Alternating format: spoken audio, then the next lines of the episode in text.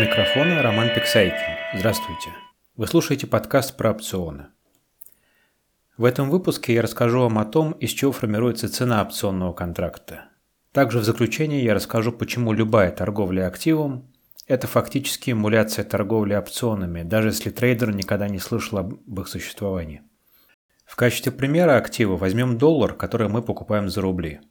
Сегодня, 9 апреля 2021 года, курс доллара составляет 77 рублей за 1 доллар. По какой цене вы бы купили право приобрести 1 доллар по цене 100 рублей через 1 год? Большинство людей, которым я задавал похожий вопрос, отвечали, да не нужно мне даром такое право, какие еще 100 рублей за доллар, когда сейчас оно стоит намного дешевле. Если вы оцениваете это право в 0 рублей, то есть даром, как вы сказали, я готов немедленно купить у вас тысячу таких опционов по 10 копеек. Конечно, следовал отказ совершить такую сделку, несмотря на декларирование того, что такой опцион ничего не стоит.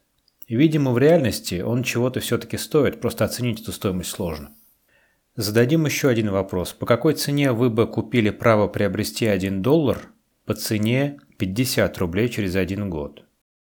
Вопрос звучит еще более непривычно, чем предыдущий, и наш виртуальный собеседник скорее бы ответил «хорошее право, но кто же мне его предоставит?» Однако это все-таки вопрос цены. Например, ясно, что такое право не может стоить меньше разницы 77 э, текущей цены и 50 страйка опциона, цены исполнения. Это 27 рублей. То есть можно купить по 27 рублей, получается? Не совсем так. Хоть падение стоимости доллара ниже 50 рублей через год и относится к разряду фантастики, но полностью исключить такую возможность невозможно. Из этого следует, что держатель опциона откажется от своего права купить доллар по цене 50 рублей именно в том случае, если цена через год окажется ниже 50 рублей. Отказавшись от своего права, он купит доллар ниже 50 рублей по текущей на тот момент цене, сэкономив разницу между стоимостью покупки и, собственно, 50 рублями. То есть в некоторых случаях, пусть и маловероятных, покупатель такого опциона все-таки получит преимущество. Но бесплатных преимуществ, безрисковых сделок, не существует на рынке, поэтому такой опцион должен стоить немножко больше, чем 27 рублей. Вообще стоимость любого опциона состоит из суммы двух значений – временной стоимости и внутренней стоимости. Внутренняя стоимость – это сколько будет стоить опцион, если зафиксировать текущую цену актива и переместиться в будущее на момент экспирации. Здесь я намеренно опускаю эффекты дивидендов и процентной ставки, поскольку их влияние не так значительно для опционов умеренных сроков экспирации. Временная стоимость у опциона есть всегда – а наличие внутренней стоимости зависит от положения страйка опциона относительно текущей цены актива. Опцион Call считается опционом в деньгах, если цена актива выше страйка. Put считается в деньгах, если цена актива ниже страйка.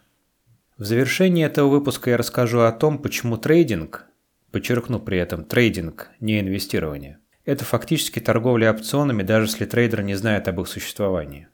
В отличие от инвестирования, для классического трейдинга характерна асимметрия, это позволять расти прибыли, но не позволять расти убыткам. В классическом трейдинге для ограничения убытков используются стопы на определенном уровне цены.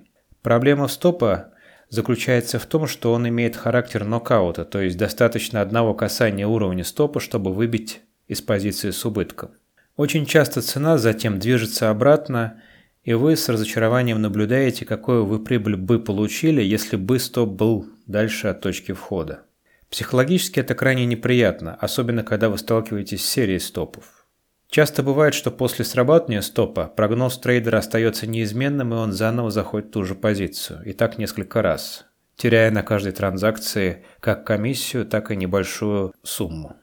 Иными словами, любая торговля со стопом – это ручная эмуляция торговли опционом со страйком на уровне этого стопа.